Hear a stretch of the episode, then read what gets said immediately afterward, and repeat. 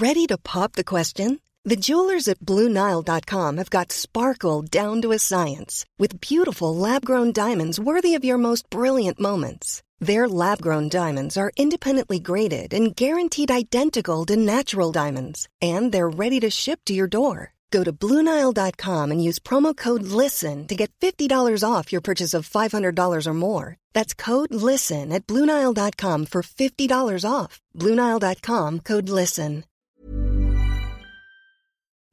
Luke's English podcast is sponsored by italki. They are an online service with thousands of qualified native speakers who are ready to give you lessons or just conversations whenever you want them. You can sign up, decide what kind of lessons or conversations you want, browse the many available teachers and tutors, check out their qualifications, have a look at some of their videos, have a discounted sample lesson with anyone, and then when you find someone you like, italki will give you uh, 100 free credits when you make a purchase. That's about $10 of free time with a native speaker, which is not bad at all. Go to teacherluke.co.uk forward slash talk to get started today. Right, so that's the sponsorship mention, and now let's move on to the episode, and here we go. You're listening to Luke's English Podcast. For more information, visit teacherluke.co.uk. Hello and welcome to another episode of the podcast. In this one, I'm holding a Luke's English Podcast annual general meeting, an LEP AGM. Um, it's called an annual meeting, uh, but in fact, this is an AGM that doesn't happen on an annual basis. Um, it doesn't. It doesn't happen on an annual basis.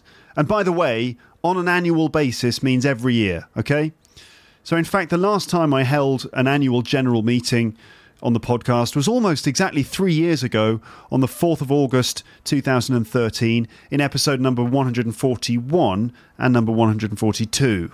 All right, so the last time I did one of these AGMs was three years ago. So perhaps this shouldn't be an annual general meeting. Maybe this should be uh, the triennial, triennial meeting, not the annual meeting.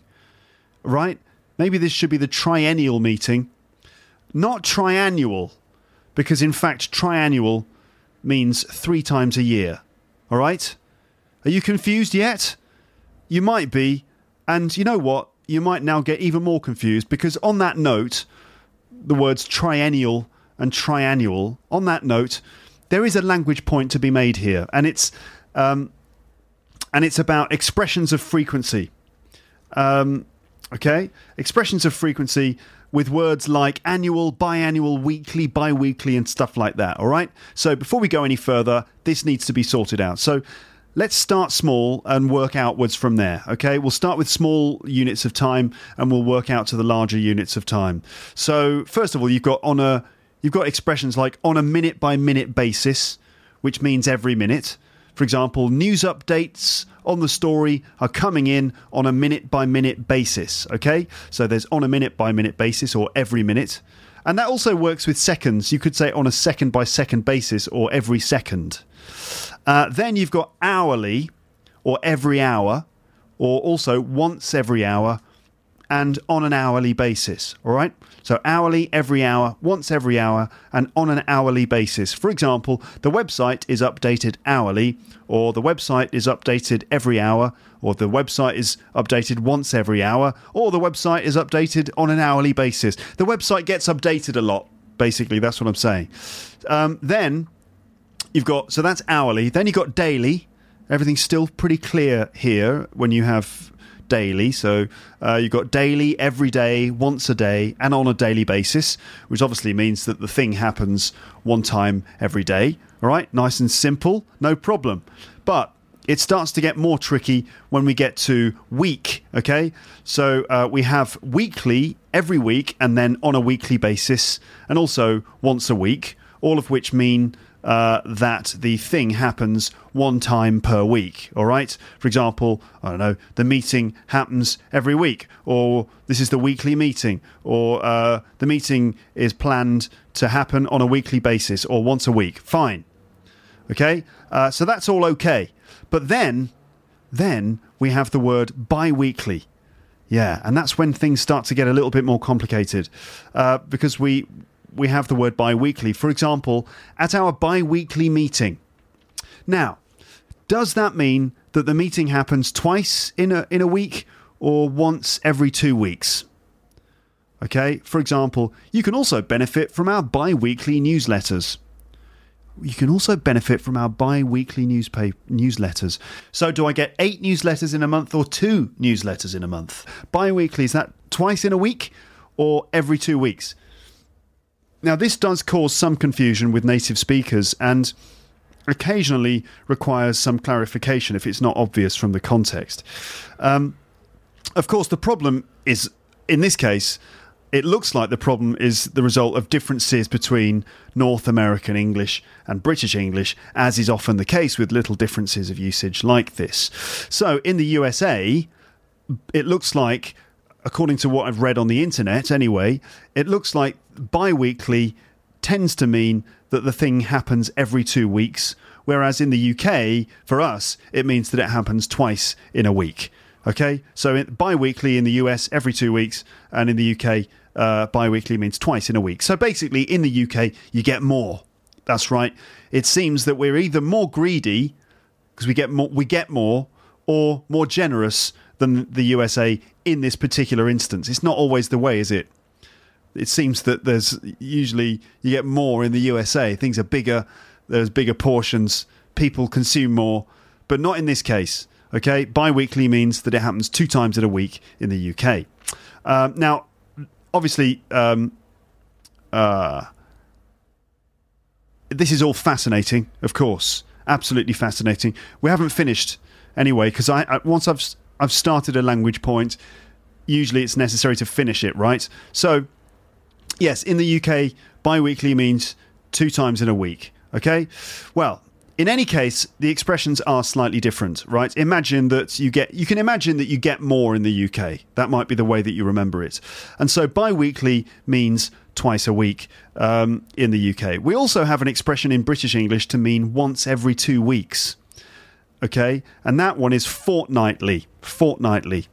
A fortnight, that's F O R T N I G H T, one word. A fortnight is two weeks in the UK. All right? So we have fortnightly as well. Uh, for example, the newsletter is published on a fortnightly basis, or the news newspaper the newsletter is published fortnightly. Right, still fascinating. I know, still riveting. Um, but we haven't finished. Then we also have monthly, once a month, on a monthly basis, and every month. And they all mean one time a month. So you can relax there. Everyone's happy there. Except that ex- everyone's happy with once a month, right? Except when you think about rent and bills and other monthly bad things. But linguistically, it's pretty simple monthly, once a month. But when we get to two times a month, things get a little bit more complicated again. So, twice or two times a month, we can say every every two months they're fine. But bi monthly has the same problem as bi weekly, all right? Except that the Brits and the Americans, we're both confused about this one. Everyone's mixed up about it.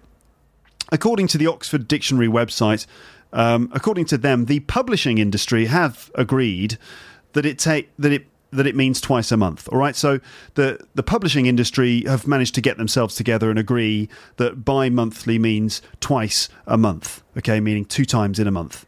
Right, so well done, publishing industry. You've sorted out your business, but everyone else, it seems, is still confused by bi-monthly. Um, everyone's got their own version of it, so it's probably best just to use twice a month or every two weeks.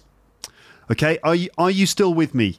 Everyone. Are you still with me? It's pretty early in an episode to get so bogged down in a language point, but here we are. Um, I've started, so I will finish. Um, and we're not finished yet because there's years now. We've done seconds, minutes, hours, days, weeks, months, and now we have years, all right? So we have annually, once a year, every year, or once every year, and they all mean that the thing happens one time in the year, okay? For example, this meeting takes place annually. Um, and also, annual is the adjective form, for example, the annual general meeting. But when two things are involved, it becomes complex, of course. It's a bit like bi monthly. So, biannual or biannually can mean either twice a year or once every two years. Okay? you're still listening, ladies and gentlemen? You're not dead, are you? Hello? Good, you're still listening. Right. So bi monthly, uh, yeah, biannual, biannually. It's a bit like bi monthly. Okay, so biannual or biannually can mean either twice a year or once every two years, depends on who you're talking to. So, yes, people are confused by this, people in general, native speakers of English included. So, it might be safer, again, to just say twice a year, all right? Or just make sure it, in fact, maybe you can just make sure that you only do things once a year, okay? Just, just do things once on a yearly basis. Just keep your life simple, okay? Just become a monk it's easier than dealing with the vocabulary, okay? So just keep it simple. Just do things once every, only do things once. Just never repeat things. It's easier for the language. Now, um, now, in fact, there is an answer here with the biannual uh, and biannually, okay? Because according to the Wiktionary, that's the sort of Wikipedia dictionary thing, Wiktionary. According to the Wiktionary, um, biannual means every two years. Okay, so they've decided, or they've worked out that biannual actually means every two years. And the word, in, there, there is another word that means twice a year, and that's biennial. Biennial, all right? So you've got biannual every two years, and biennial, biennial twice a year. To be honest, so many people confuse these words, these two words, and loads of people don't even realise that the word biennial exists. So, because no one knows that biennial even exists, the word is a little bit useless.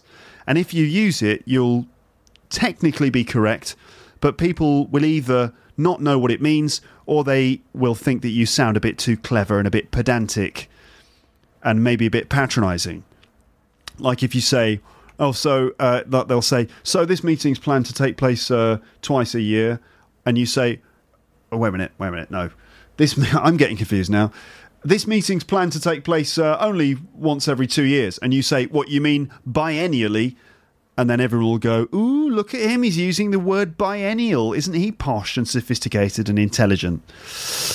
So, good. I'm now I'm glad we got that sorted out straight away, right at the beginning of this episode. Um, that's good, isn't it? Yes.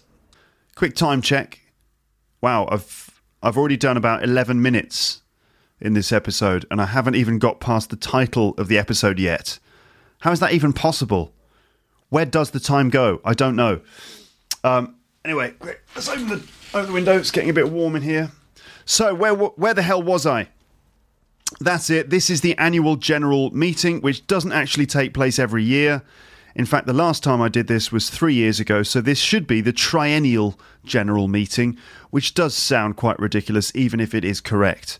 In fact, since I'm all about the details in this episode, it seems um, I should say that I've I've only done this twice now. This annual general meeting. It's only the second time I've done it, and two times isn't enough to establish a pattern. So, for all we know, the next time I do this could be four years from now, and then what? What would I call that? I can't call it the triennial meeting because it hasn't happened every three years. Some, what, what am I going to call it? Something that happens every three years in the first two instances, and then every four years after that. I don't think there is a word for that. Uh, so I suppose we can just call it the, we can just call it a random general meeting. Uh, what the hell? It's not even a proper meeting. Who am I kidding? It's just another episode of this podcast, and I'm dressing it up like it's a meeting uh, just for fun. So all of this is like some weird made up problem which could easily be solved by me just shutting my mouth and then opening it again in order to talk about something else, which I am going to do now. Okay, I could just talk about something else, like, for example, the weather. Hey! Ah, the weather. We're on safe ground there, aren't we, with the weather? Ah, phew, that was close. We nearly got completely lost down a linguistic and mathematical rabbit hole there, didn't we? With biennial and triennial and annual and biannual and all that stuff. That was nearly the perfect storm of language and maths. And when language and maths get together, then you know it's going to get complex. Well, I'm certainly glad that we got through it now, and we're now on to something much more comfortable and safe for me, and that's the weather. Ah, it's, it's always a it's always a, a safe bet, isn't it? The weather as a topic of conversation. And talking of perfect storms, it is looking very grey and overcast here at the moment. It could start raining at any moment. In fact, there might be thunder. That's right. Did you see that? Did you see the link that I just did there, everyone?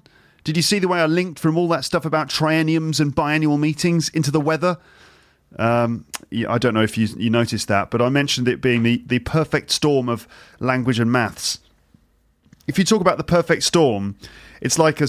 I, I'm I'm not sure exactly how to define a perfect storm, but it's like I think it's when several storms combine to create a mega storm, or it's where a storm gets to a, such a level of inten- intensity that it becomes known as a perfect storm. So here I was talking about the perfect storm of language and maths combining, and then I ended up talking about the weather.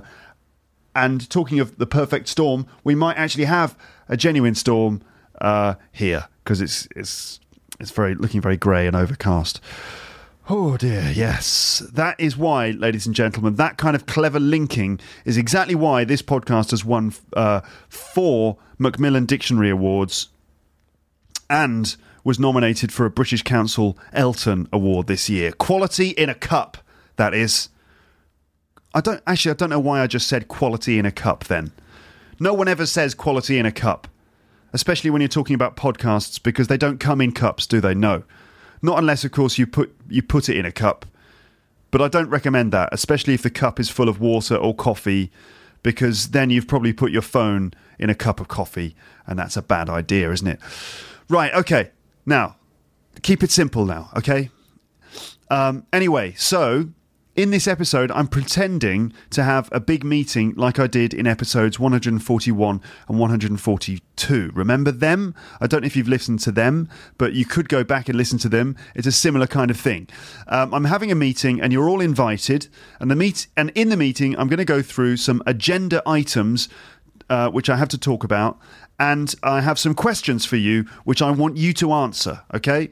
Um, so I'll tell you a few things, and then there will be a there will be regular questions for you to answer, and I'd like you to, to write your answers in the comments section of the website, okay? Uh, on the page for this episode. So, welcome to the meeting. I expect that you've all got an agenda. Did you get? Did you get a copy of the agenda? Um, it was sent to you by email. Did you get the email? You didn't get the email. You might want to join the mailing list, okay?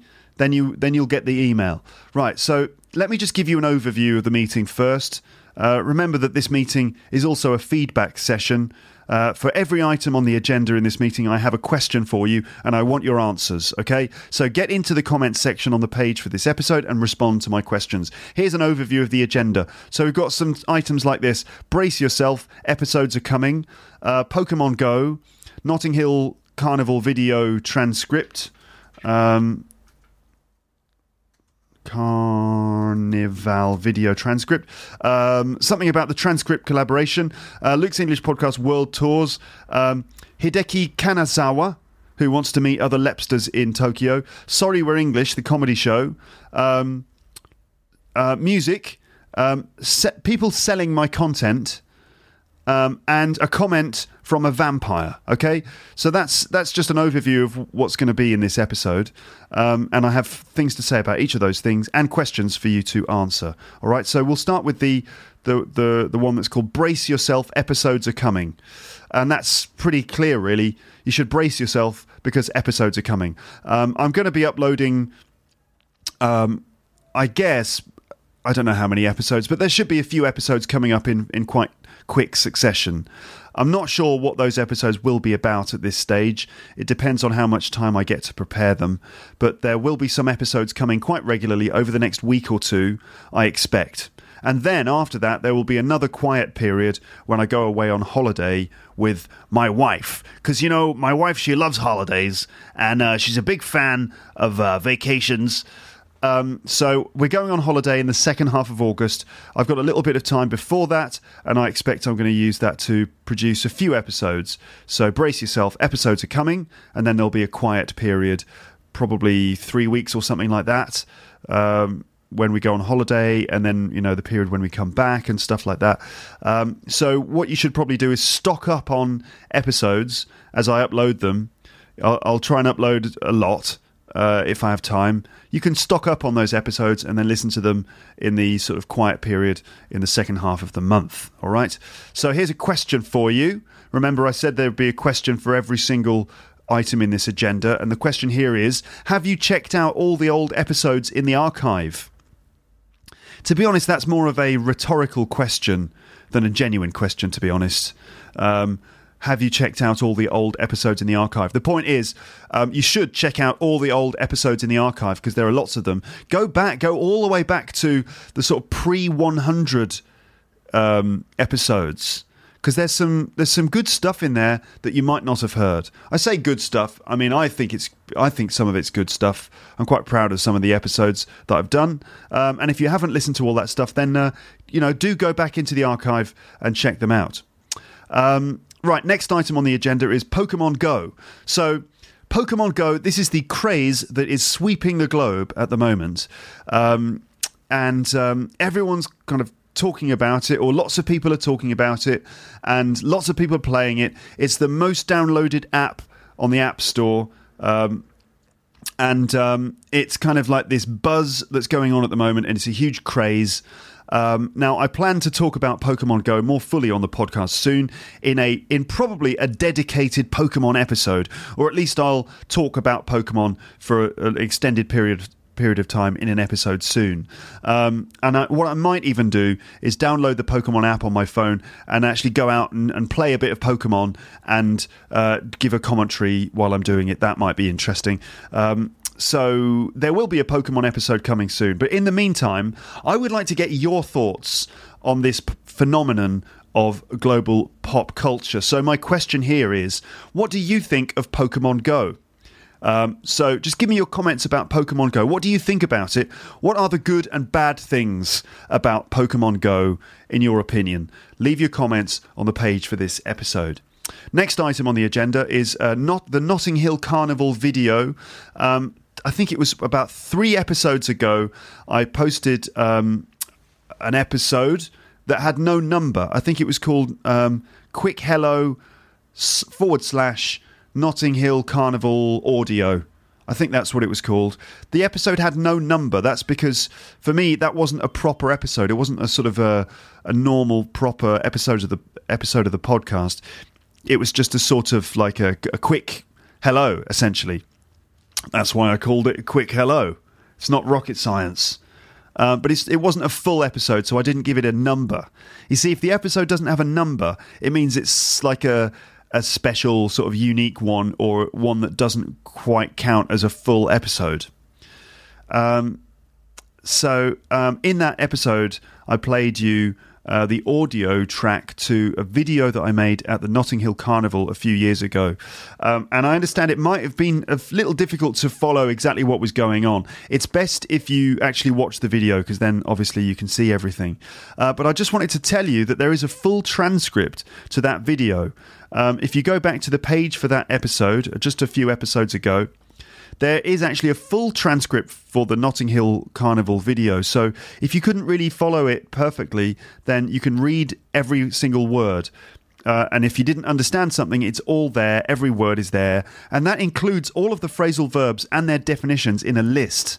So go back to the page for that episode You'll find the transcript and you'll find a full list with explanations and examples of every single phrasal verb that was in that video, and there were 40 in the video. Okay, right.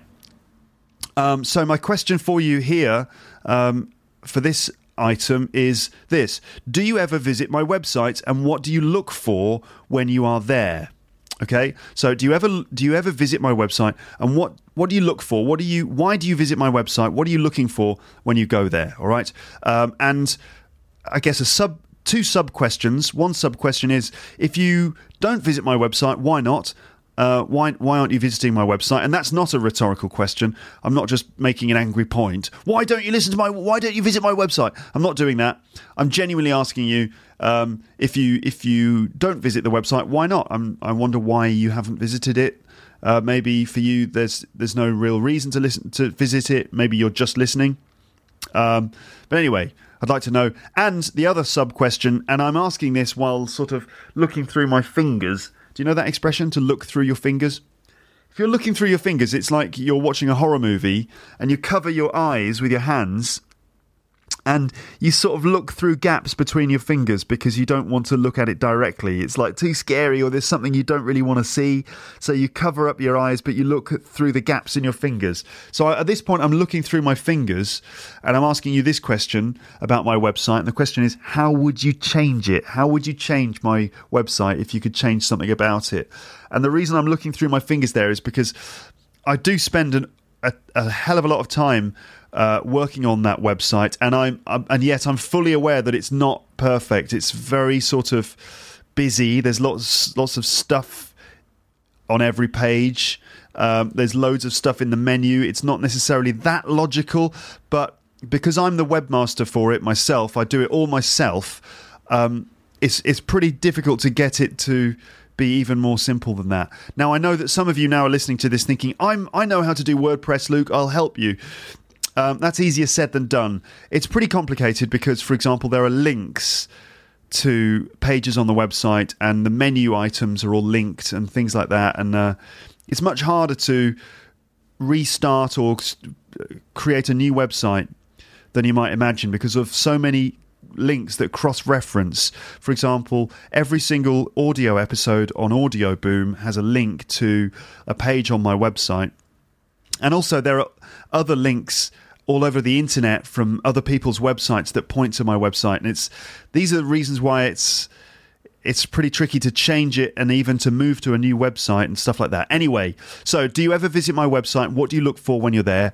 Um, if you haven't visited it, I wonder why not. Um, and uh, how would you change it if you could change it in any way? How would you change it? And I and I'm sort of bracing myself for some of those responses because um, I guess, well, well, I, I guess you know, I don't really want to hear any negative feedback or you know constructive criticism there, but at the same time, I think it's important for me to hear some some feedback about the website. So uh, that's why I'm kind of looking through my fingers because I'm I'm sort of bracing myself for comments like, oh, you know, you could change this, you could change this, and, and then I'll be like, ah, stressing out because it's difficult. Um, anyway, next item on the agenda is the transcript collaboration. And I want to read out a comment from a, a Lepster called. Um, now, I'm not sure actually what your first name is, so I'm just going to read out the whole name. And this is Vasily, and I'm not even sure I'm saying this correctly. Uh, Vasily She Diana Vaganov. I'm going to call you Diana because that's the that's the, the single name in there that's familiar to me. Vasily C. She Diana Vaganov. It's difficult for me to read out names like this when I don't know how they're pronounced. In classrooms, it's a different story because what happens in a classroom is I have a, you know I have students from around the world and I learn their names on day one. And often their names are, you know, names that are, are, are foreign and can be difficult for me to say. But because I've got the student, I've got the person there in front of me, I can work with that person and they can teach me how to say uh, their name. Um, so that's great. And then I and then once I've learned how to say their names, then I get it right every time. But here, when I'm just reading names uh, that are written down, it's much harder for me to to pronounce them correctly. Anyway, uh, Diana, I'm going to call you Diana. All right. Um, and so Diana said this about the transcript collaboration. She said, "Hi friends." I'd like to share with you some thoughts about transcribing episodes here on Luke's English podcast. Um, I I listen to a lot of episodes, and I think that most of you do too. Um, and we enjoy the time learning with our best teacher, Luke. Thank you. Some time ago, I'd started transcribing, and at first, it was not really comfortable. It, it was, in fact, it was really not comfortable because it was a new thing that I was doing, and it was really challenging. After I had finished my first chunk of transcribing, I was really exhausted, but at the same time, I felt that I had climbed Mount Everest. I said to myself, I've done it! I managed to do it! If you decide to join, you'll see that there will be a war inside you to do it or to give it up. What I've realised is that I now understand Luke better than before. While transcribing, I have to pay attention to each sound, word, and expression, and it really makes me understand, feel, and remember the English Luke is using. Right, so what Diana there is referring to is the transcript collaboration, which is something that um, I launched oh, I don't know, probably about two years ago. And with a transcript collaboration, uh, listeners to this podcast can um, transcribe episodes of the podcast using Google Documents. And uh, it's really cool because at the moment there is a transcript collaboration team that are working together to produce transcripts in a really efficient way. And I wanted to mention it on the podcast because um, I think that uh, they would appreciate more members of the team Okay, so this is a call for transcript collaborators who would like to join the transcript collaboration team. If you're interested, you can contact Antonio uh, because he's uh, one of the people who's managing the transcript collaboration project. Uh, Antonio, you can contact him, um, and um, and his email address is ptholome.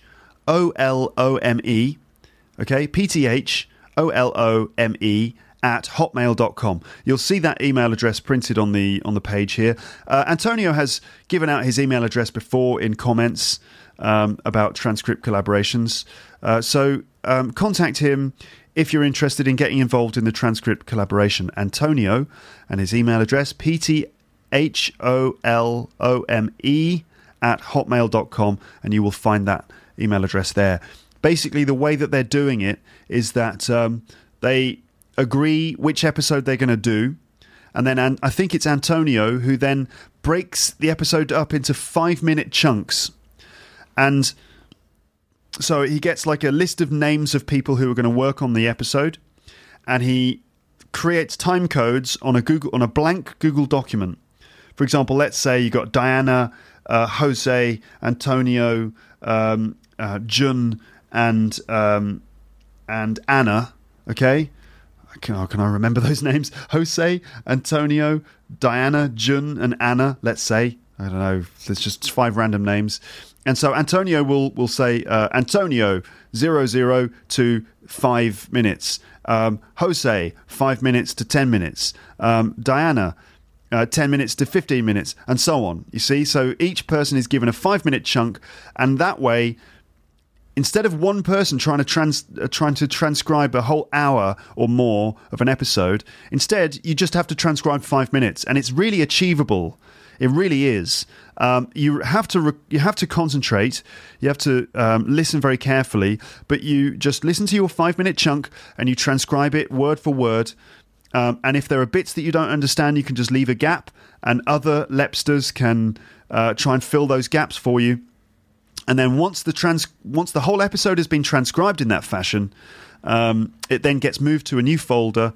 Uh, it, it, gets moved to another folder which is um, full of transcripts which have been finished, which have to be proofread by me. Um, now that's um, that's a brilliant system for um, first of all, producing transcripts from my episodes, but also it's just a really good sort of boot camp training in um, specific listening. And I mean, I really believe that it it's a good idea to try to transcribe sections of audio that you listen to.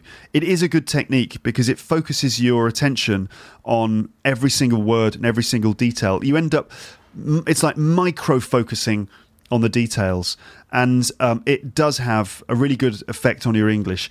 Um, I mean, like as Diana said, you know, she says that uh, she now understands everything I say much better than before. Um, and uh, she has to pay attention to every single sound, word, and expression, and it really makes her understand, feel, and remember the English that I'm using. So it's a it's like a, a, way of concentrating the English right into your head, and also it's it's helpful for me as well because it means that I have uh, transcripts waiting to be proofread in a folder, and so eventually, when I finally get through those transcripts, I will be able to publish them, and then other listeners to this podcast will be able to benefit from uh, being able to read um, these fully transcribed um, uh, scripts. Okay. Um, I mean, obviously, now what I have to do is work out how I'm going to proofread that stuff, but that's that's my problem. Okay, what you can do is just get involved in the transcript collaboration and uh, try transcribing some sections of uh, of some episodes. Um, check out the web uh, the the page for this episode, and you will find Antonio's email address there. Antonio is also quite active in the comments section of, of most of the episodes. Uh, so I'm sure if you, for example, left a comment on the front page of the website uh, asking a question for Antonio, I'm, i expect that he would see it. Uh, depending on how many uh, comments come through. Sometimes I get loads of comments, and so uh, you know your comments will sort of disappear off the bottom of the page. But um, I reckon if you leave a comment on the front page, or at least leave a comment under this episode, I imagine that Antonio will probably spot it. Um, so my question. Or my questions for this section are this Do you use my transcripts? Um, you'll know that some of my episodes are fully transcribed and the transcripts are published on the website. If you go to the website and look in the menu, you'll see a button that says transcripts. If you click there, you can find a list of episodes that have full transcripts available. So, do you use those transcripts and how do you use them? Do you have a, a particular method for using transcripts? And how valuable are those transcripts to you? Um, and if you don't use them at all, please let me know as well. Okay. So basically, I want your comments about transcripts. Do you use them? How do you use them? Do you have a particular method? And how valuable are they for you? Okay. Right. Next item on the agenda is the Luke's English Podcast World Tour. Um, and I mentioned this a few episodes ago. This is the idea that I would um, go and visit different, uh, probably different cities in countries around the world, and do something like a live podcast recording or a stand up comedy show or something like that. Now, um, um, i am still working this out. Okay, so watch this space. Um, the the concept is that I would come to your city and put on a live show of some kind. It could be a stand up comedy show, it could be a live podcast recording, or just some kind of meet-up event. Um, I would need it to take place in a uh, to I would need it to take place in a place with a bar, a stage, a microphone, a dedicated room for the event, not just in the public part of the bar where other people will be trying to just have a normal evening. That that doesn't work. It, it would need to be in a dedicated room in a bar. You know, so you, would need to like go through a door in order to get into that to the room where the event was happening, um, so that uh, you know normal members of the public wouldn't be forced to listen to it. Um, uh, there would need to be seating, uh, English language friendly staff, hopefully, or at least someone who can act as a go between between me and the staff. And it should also be open for every Lepster to come to. It shouldn't be in, in an exclusive private space. Um, so I imagine that the event would take place in the evening, and it should be something that everyone can come to okay, rather than just like happening in your company where only your employees could could take part. Um, it would be something the public could could join. Uh, it, it, would be good if if we could take bookings. Um, imagine something like a poetry reading in a bar, but bigger and with Lepsters. Okay, so thank you very much. If you sent me an email promising to help me to do this, I have been in touch with a few people about it already particularly uh, people in Moscow and St. Petersburg, which seems to seem to be the places where there's the most amount of interest for this. Um, and I am just trying to work out how I would do it. And if I could cover my costs at the moment and when I would do it and things like that. But as I said, I'm still working this out. Thank you for your email messages and things like that. I've taken note of them. And um, you know, as I work on this, I will probably be in touch. Okay. So, my question for this section is Have you ever met other Lepsters? Have you ever got together with other Lepsters that you don't know, like people that you didn't know um, before, but have you ever met people through this podcast? And how many people do you think I could get together in a space in your local area? Um, just the other day, I met um, um, I met a Lepster called Leo, who came to one of my shows, and he talked about how he'd met some uh, Lepsters in Russia, and he said it was amazing. Um, and uh, so, anyway, that's that's what I've been thinking about. Have you ever met other Lepsters? How many people do you think I could get together in a space in your local area? By the way, Leo works for.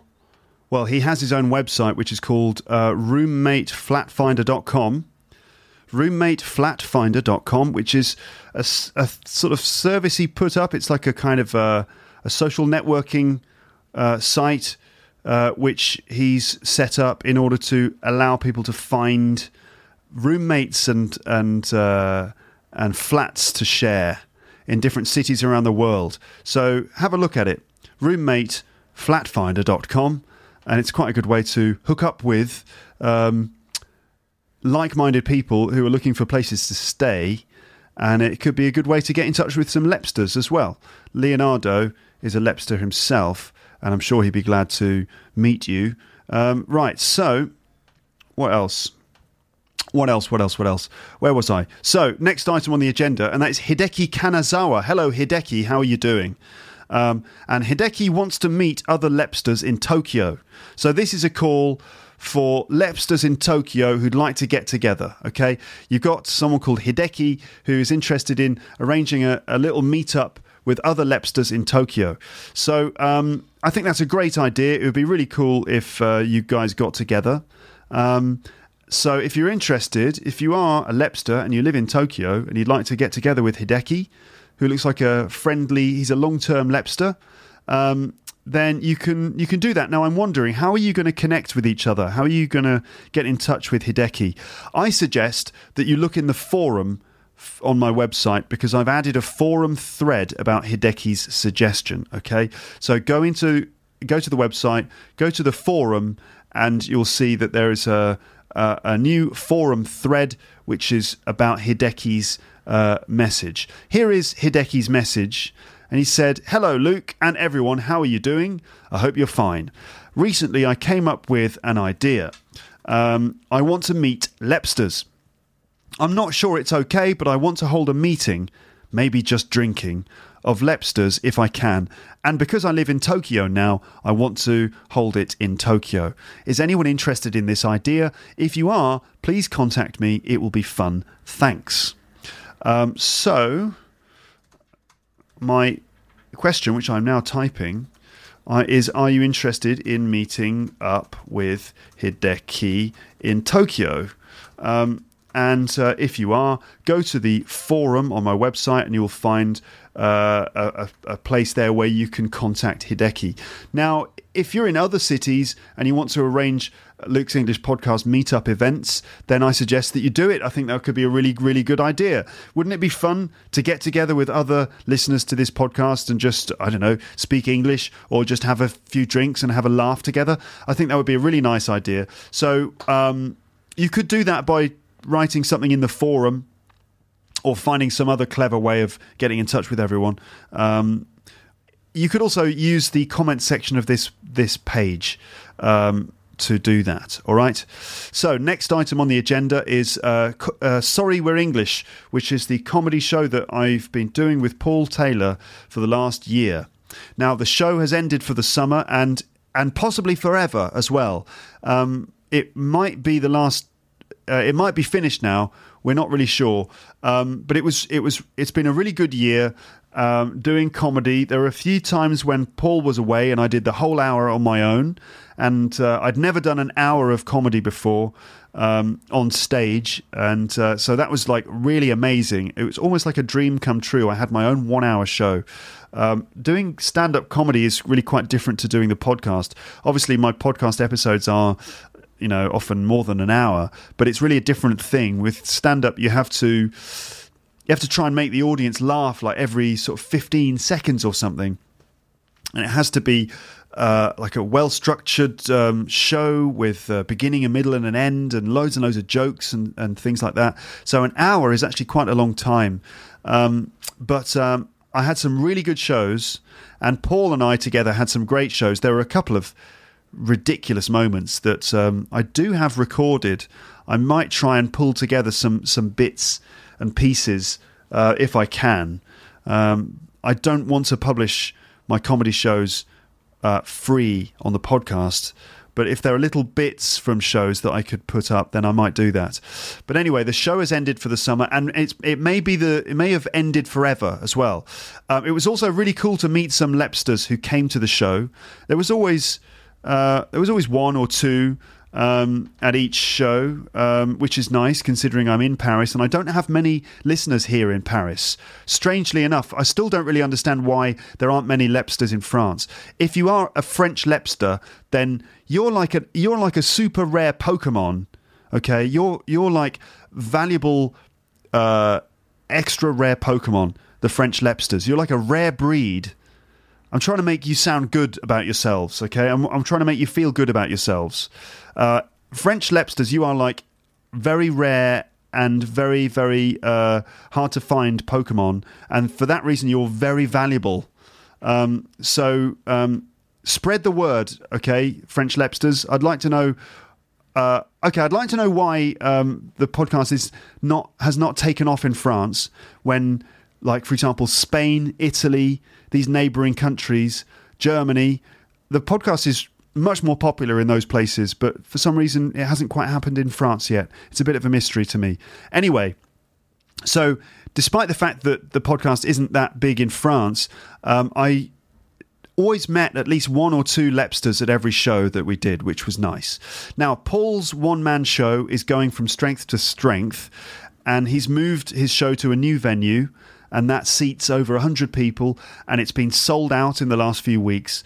So Paul's doing really well, and his solo career is is is actually going really really well, which is fantastic, isn't it? Considering it wasn't that long ago, it was like just over a year ago that he was on this podcast talking about how he'd quit his job and in order to try and do stand up, and he wasn't sure how it was going to go.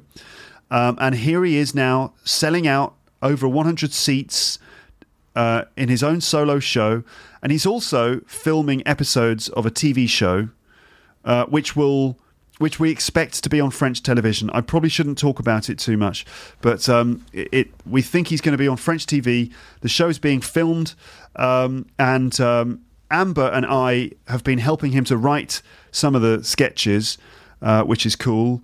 Um, you know the way comedy TV shows are made.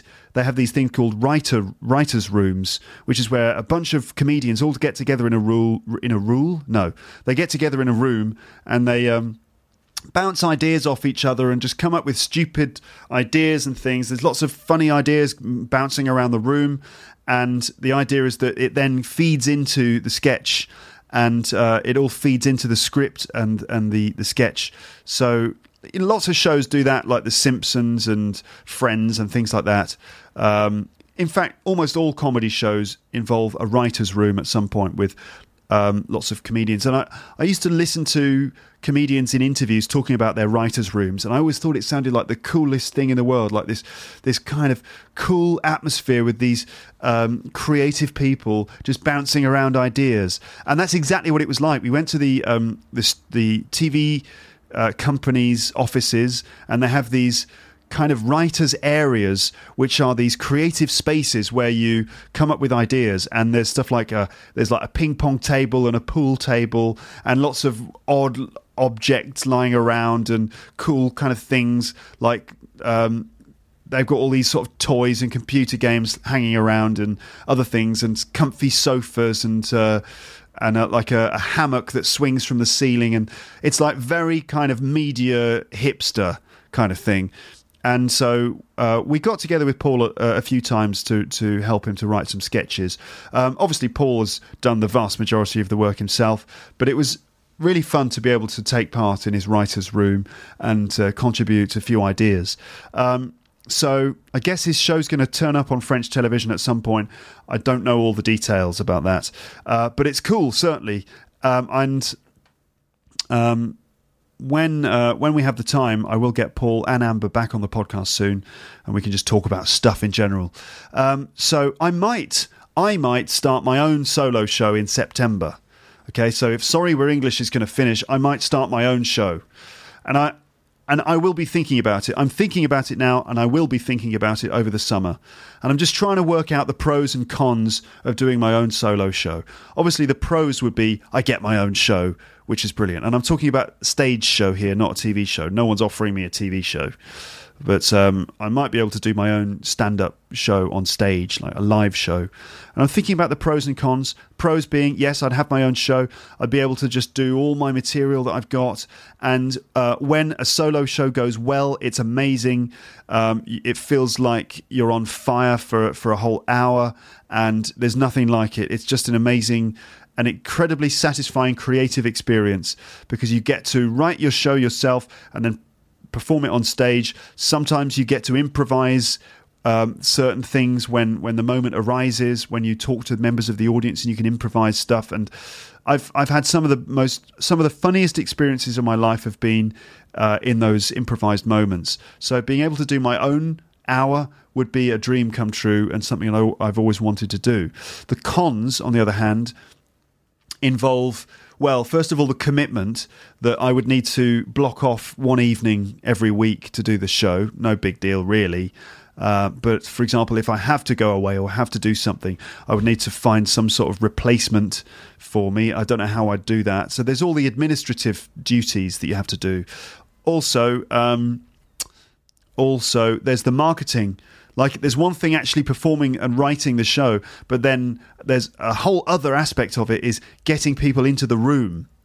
And it's actually quite difficult to fill the room when you're not like a, a well-known YouTube star or something in this in this city, especially if it's in English, because uh, you know we're in France, so of course everyone speaks French, and you know people have got pretty good English here, but um, still people are not that confident. They're not necessarily that ready to go and see an english show unless they feel like a lot of you know unless they feel like some of it's going to be in french or that there will be french elements to it.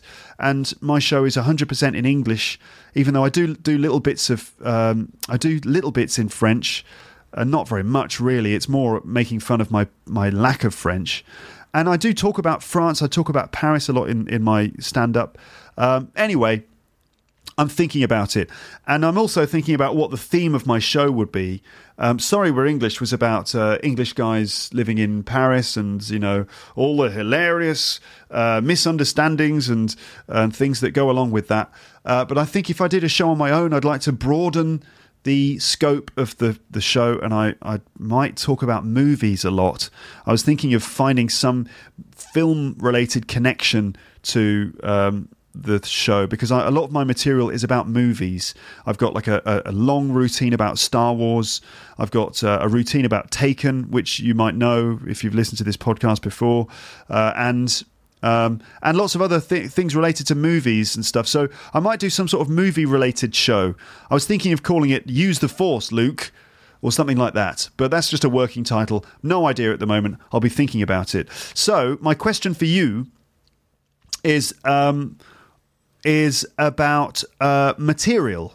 Now, I'm always trying to build material for my shows. Okay, I'm always trying to build comedy material for my shows, and sometimes I improvise some pretty funny things on this podcast.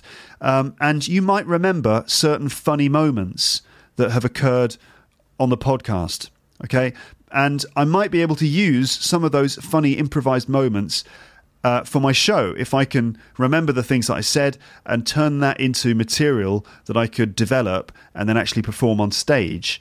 Um, okay, so can you remember any particularly funny moments? I hope so. I hope you can. Obviously, there's the chance that you'll be like, "What? There was, there's been funny moments I didn't notice." Um, anyway, I wonder um, here's my question What is a funny moment or funny episode that you remember from my podcast? Can you tell me a funny bit that you remember? It could be, it could in fact become part of uh, my live comedy show. So think about it. Any, are there any moments or things that you've heard me say on the podcast that made you laugh? That you think I could turn into comedy material. If there are, then just remind me in the comments section, and it might help me to uh, to write that as a piece of material. Next thing on the agenda. Um, and that is my music. So, a few episodes ago, I mentioned to you that I'd been making music using a Korg Kaossilator, which is a little handheld synthesizer sort of looping device thing made by Korg. And it's, uh, it's a really f- nice little gadget. I got it for my birthday, and I've been making tunes on it. And uh, so, I wanted to let you know that I've published those tunes on SoundCloud. So if you want to, if you want to listen to them, uh, you can. They're available there on SoundCloud. In fact, I've um, embedded the SoundCloud. Um, I've embedded the SoundCloud media player, the sort of playlist, onto the page for this episode. So everything's there on the page for this episode. Um, if you want to listen to them, you can have a little look there, um, and uh, you can hear them. For example, you know, I've got these like tracks like this. You know what I mean? Like this. These these tunes. The, that I think I've played some of this stuff to you. in the background of previous episodes. What I like about this thing is the the sort of quality of the sounds. It, they're very pure, kind of. It, it's um, it produces good quality stuff. I mean, whether you like my uh, compositions or not, I don't know, but certainly the sounds are very rich, and it's it's a good quality sound production.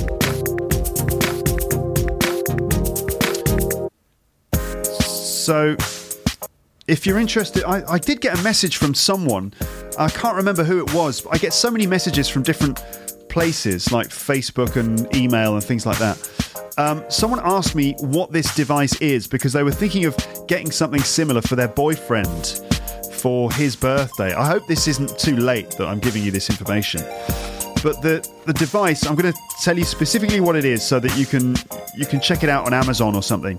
Um, it's a Korg Kaossilator S2. No, it's a Korg Kaossilator 2S. Korg is spelled K O R G, and Kaossilator is spelled K A O S S I L A T O R 2S. All right, so you can check it out on the internet. And if you want to buy it as a gift for someone, you can. I don't work for Korg or anything. Although, Korg, if you are listening, um, you know, I love your products. Wink, wink. And um, if you sent me other Korg related products, Korg, who knows, I might be able to produce more music for the podcast and then I could mention Korg again in uh, some of my episodes. That might be a good little bit of publicity there, Korg. Korg, if you're out there, if you'd like to sponsor Luke's English podcast, I'm sure we could come to some sort of arrangement. Okay. So if you want to listen to those tunes, you can. You can find the playlist on my website. Um, here's my question for you, and it's this Do you have any music which you would like me to talk about on the podcast? Now, I know that I mentioned this quite some time ago uh, about you know music from listeners, but I might be able to feature your music in a special Lepster music themed episode soon with my brother because I'm going to see my brother in the UK. I'm going to go back to the UK for a few days, and I'm, i will see James. And uh, you know he's a big music fan and a music producer himself, and we often talk about. Uh, um, making that episode where we talk about music made by some of my listeners. Now, I've got some music already because some people sent me some stuff. I have a folder on my computer with Lepster music on it. Uh, but if if you have some music which you would like us to talk about on the podcast, send it to me at podcastcomp at gmail.com. Podcastcomp at gmail.com. Send us your music and I'll add it to my folder. And then um, James and I will be able to do like uh, our music review episode. And uh, if you send me your music, um, you're also agreeing that I can play the track in the podcast episode. Okay. So implicit in that. In, in you sending it to me is the uh, is the right for me to play it in that episode of the podcast. I won't I won't use it and play it again and again in lots of episodes. I'll just play it in one episode where we just sort of talk about the music that uh, you've produced. Okay, so if you've got some music, send it to me at podcastcomp at gmail.com. Next item in the agenda is um, is this people selling my content. Now, this podcast is 100% free and it should be free to everybody. And if you had to pay to listen to this from anyone other than me, like, for example, who knows? I might I might one day decide to restrict access to my old episodes or something uh, for a nominal fee, but there's no plan to do that now. But if while I'm offering this free online, if you bought this from someone else, if you actually paid money to get this that you're listening to now, then perhaps who knows, perhaps someone has burned all my episodes onto DVDs and then sold a DVD to you. Uh, then if that's what happened, then you got ripped off. Okay, you got ripped off because uh, no one should be selling any of this stuff to anyone. Okay, first of all, I own all of this stuff. It's all copyrighted to me, um, and um, it's it's a free podcast. Okay, so if anyone out there is taking my content, packaging it into DVDs, and selling it, then you are a tosser. Okay, and it's not okay. Okay, okay. Is that clear? Don't sell my stuff. It's not okay. Now, torrenting websites, BitTorrents. as far as I can tell, loads of my content goes out on torrents as well. Uh, now, I know that there, there may be some people listening to this who don't know what a BitTorrent is. Essentially, torrenting is a way of sharing uh, f- files, and it and all sorts of stuff gets shared around on BitTorrent sites. Um, so um, I, I understand that lots of my content goes out on torrents as well. So now the thing about torrenting is, I guess nobody really profits from that. I hope they don't anyway. I hope people aren't making money from that. Um, and I guess BitTorrents allow my content to reach a bigger audience. But the problem is that I don't get any indication of who's listening and where they're listening and how many people are listening uh, when they when they get their stuff through torrents. Now, uh, all of those listeners who got my episodes from a BitTorrent site uh, all of those listeners are hidden from me completely. I don't know the volume of torrent downloads. I don't know who's listening or where they are. It could be a lot. It could be a lot of people. Maybe I'm more popular than I think. I don't know who uh, exactly is out there listening to me via torrent websites in the dark, probably wearing a hoodie, hunched over a computer, because that, obviously that's how people who people who download from torrenting websites that's what they look like right they're wearing hoodies hunched over a computer in the dark downloading things uh, from pirating websites um, so maybe I've got like a whole legion of hooded ninjas out there in the darkness downloading my stuff from torrent websites that I don't even know about. Um, so if you are a torrent ninja, um, I I don't know. I don't know what you can do really. You could just say hello.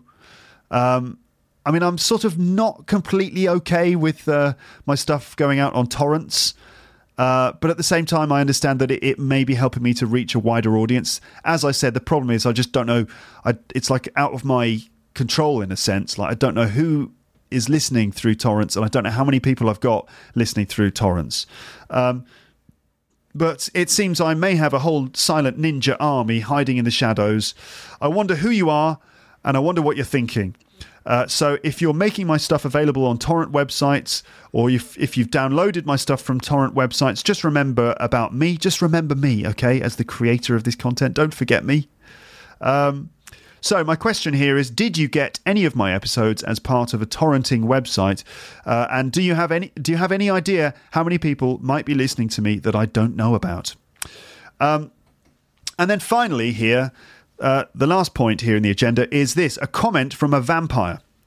Yep, that's right, a comment from a vampire. Now, I was just um, the other day, I was out in a cafe uh, on a Sunday with uh, with my wife. You know, my wife she she likes to go outside. She likes to get a coffee on a Sunday, and so we were outside in a cafe, and I was on my phone. Um, not a lot. I'm not one of those. I try not to be one of those husbands who's completely glued to his phone all the time when he's with his wife or something. That's annoying. I try not to do that. Even though obviously I'm a huge uh, global internet sensation and I'm constantly being bombarded with messages and things. But no, you know, I try not to be completely stuck to my phone. Anyway, we were there and I got this message on my phone and I opened it, and it was this message that I'm about to read to you now. And uh, and I had to read it out to my wife, and we I don't know. We didn't know what to think about this, but we all we found it pretty funny. All right, so I'm going to read the message to you. This is a, a genuine comment from a vampire. Um, the vampire is called Keith Keith Brandon. So here's the comment. Right, this arrived 23 days ago, and it said. I'm a vampire, and I know that you will be surprised to think how I can write articles on this site if I am a vampire. Right, now, this comment arrived on the episode that I did about vampires years ago. Episode six of this podcast is called Vampires, and it's a sort of, uh, I don't know, it's kind of like a, a cultural history of the vampire. The, the myth of the vampire. I talk about the origin of the vampire myth. I talk about uh, vampires in popular culture. Um, and uh, so that was episode six. So this this comment arrived on episode six. I'm a vampire, and I know you will be surprised to think how I can write articles on this site if I am a vampire. Well, first of all, I'm not really su- I'm not really surprised that that you can write articles on a site if you're a vampire. I'm just surprised that you're a vampire. That's the first thing. Um, how can you write articles? Well, I imagine you you would write articles like any other person. Just, I mean, vampires can use computers, right? Um, anyway, it, the comment goes on to say, I can change any time, any day to either human or vampire. Yes, it is true. How I become a vampire? With the help of the Hindu priest, and then an email address, vampire lord transformer changings at gmail.com. Right, okay. Um, and yeah, it, it said, How I become a vampire with the help of the Hindu priest, vampire lord transformer changings at gmail.com. I will tell you later. Uh, wait a minute. You can't just you can't just do that. You can't say I'll tell you later. Not for something like that. Not not when it's like how did I become a vampire? I'll tell you later. That's not appropriate. We only say, I will tell you later when it's something trivial that's not very important. Okay. And especially when there's like something more important happening.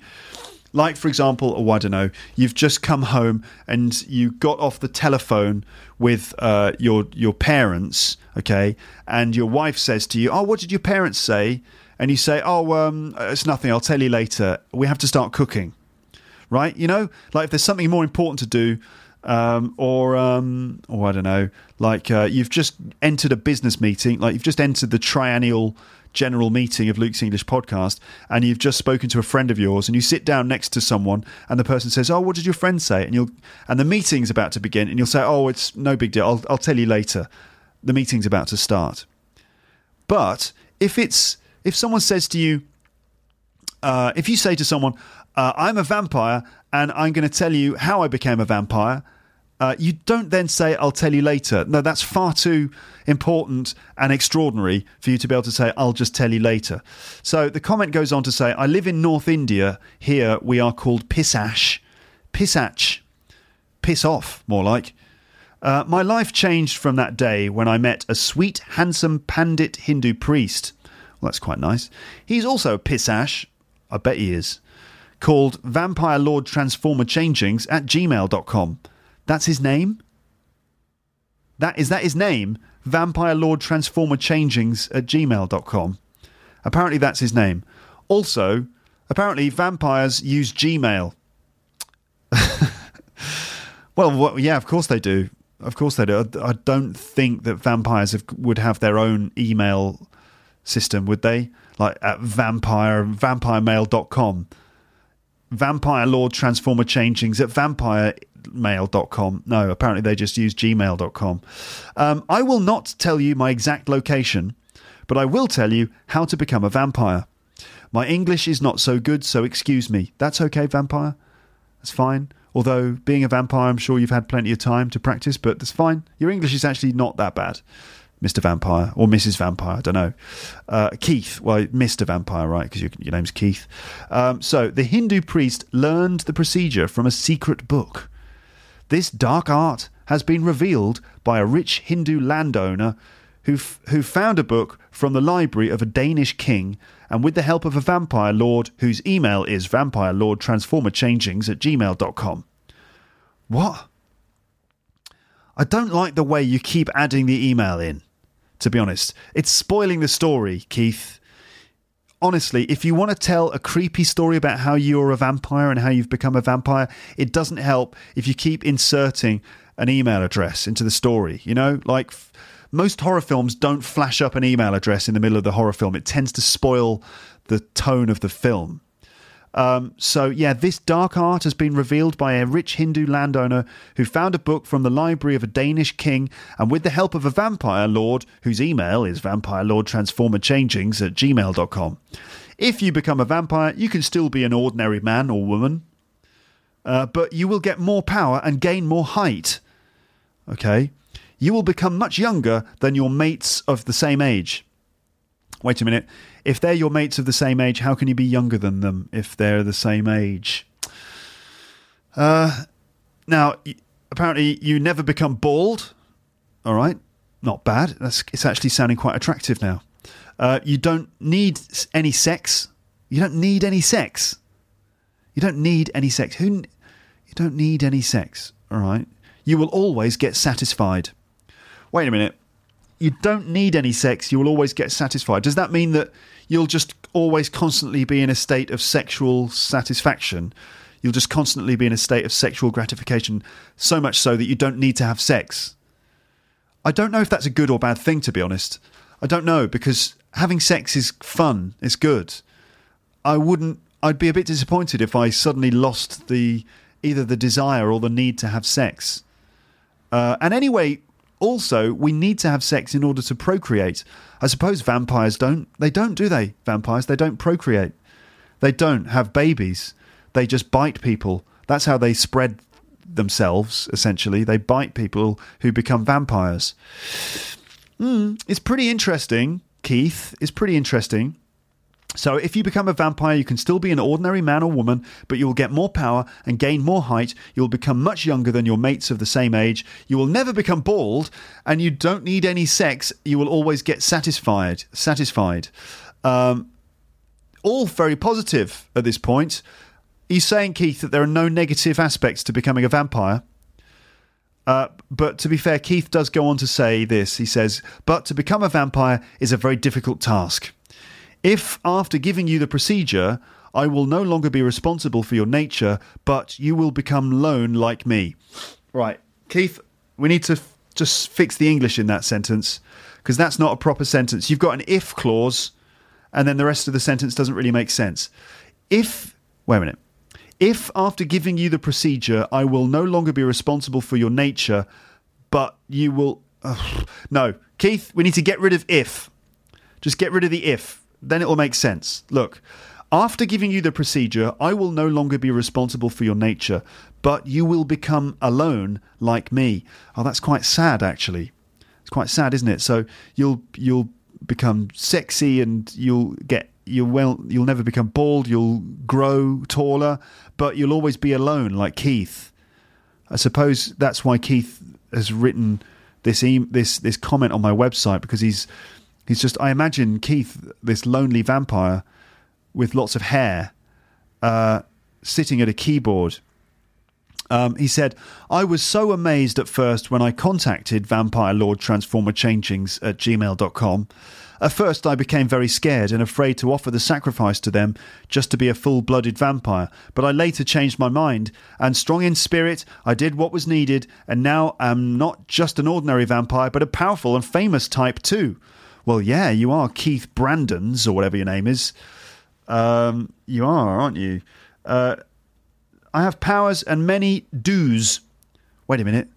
You have many dues? What does that even mean? Do doos? I think he means skills. I think he's saying he's got a particular set of skills. So he says, I have powers and a particular set of skills. No human life needed for you to be a full blooded vampire. Just get what they want from you, and I promise that you will be so glad and happy being among the clan vampires. If you are being interested becoming a vampire like me, then contact the Hindu priest on these email vampire lord transformer changings at gmail.com. If you also want to know more about it, then email me as soon as possible on my email to help you with information to become a full blooded vampire. Keith keithbrandon at gmail.com or keithbrandon at outlook.com. Good lucks. Good lucks, everybody. Uh, all right. Well, if you're interested in becoming a full blooded vampire, just email Keith uh, at keithbrandon at gmail.com or keithbrandon at outlook.com or vampire lord transformer changings at gmail.com. All right, then. So thanks for that comment, Keith. And my question for my listeners is this, or my questions are these uh, Are you a vampire? And if you are a vampire, what's it like? I'd love to know what it's like. Um, if you're not a vampire, would you like to be? Would you like to become a vampire? And if you would like to, you could email vampire lord transformer changings at gmail.com. Don't, okay? Actually, don't email Keith. Don't e- email vampire lord transformer changings at gmail.com. Because have you noticed that they've Keith has has uh, declined to include exactly how you become a vampire. I mean, it's just what you just send an email to vampire lord transformer changings at gmail.com and then and that's it. You have to like confirm the email and that's it. You're a vampire. Do you have to download something?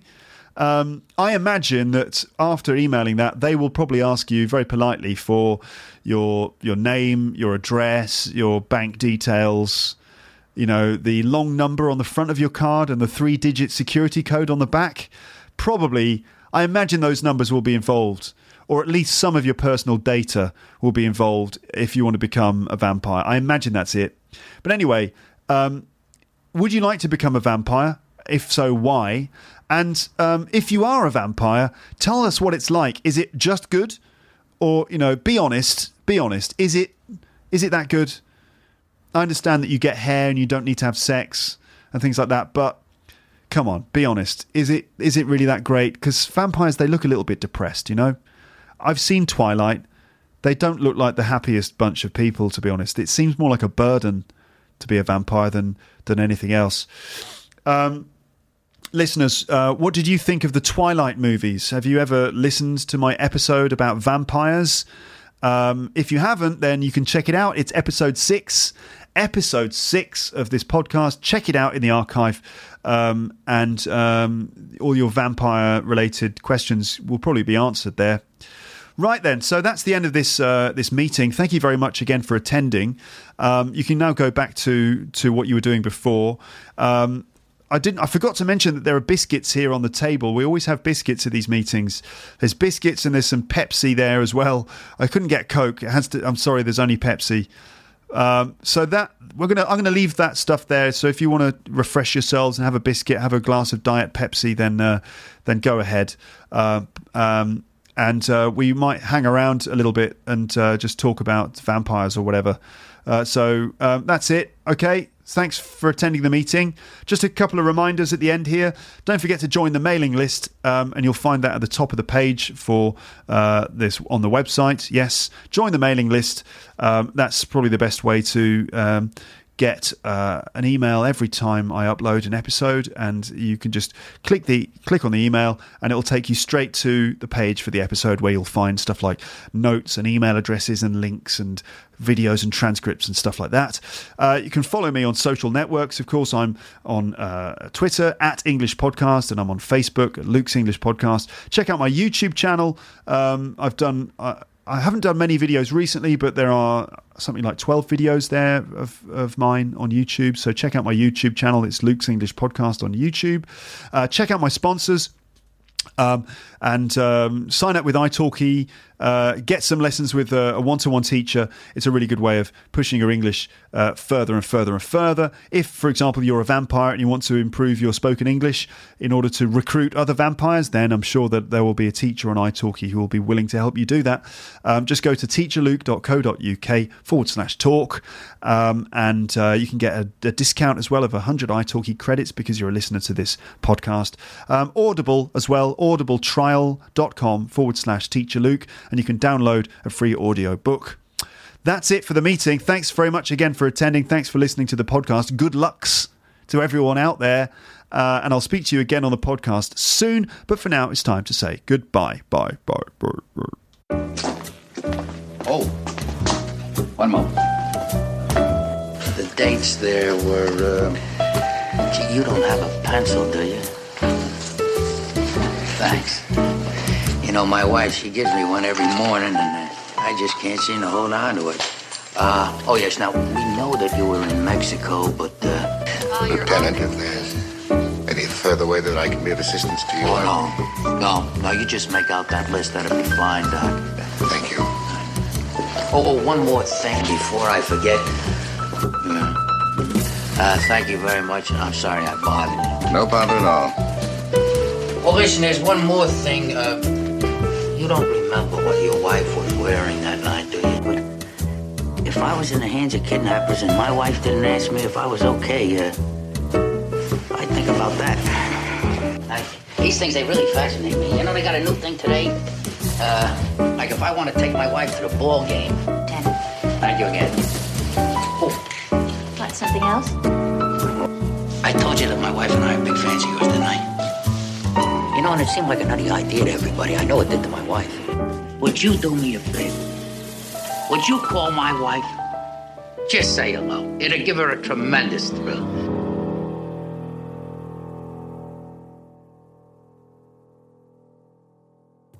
Thanks again for listening to Luke's English podcast. For more information, visit teacherluke.co.uk.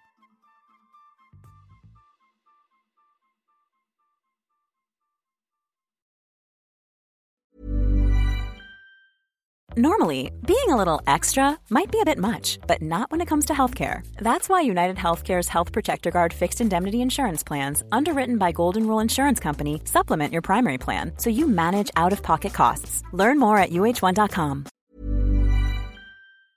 If you enjoyed this episode of Luke's English Podcast, consider signing up for Luke's English Podcast Premium. You'll get regular premium episodes with stories, vocabulary, grammar, and pronunciation teaching from me, and the usual moments of humour and fun. Plus, with your subscription, you will be directly supporting my work and making this whole podcast project possible. For more information about Luke's English Podcast Premium, go to teacherluke.co.uk slash premium info.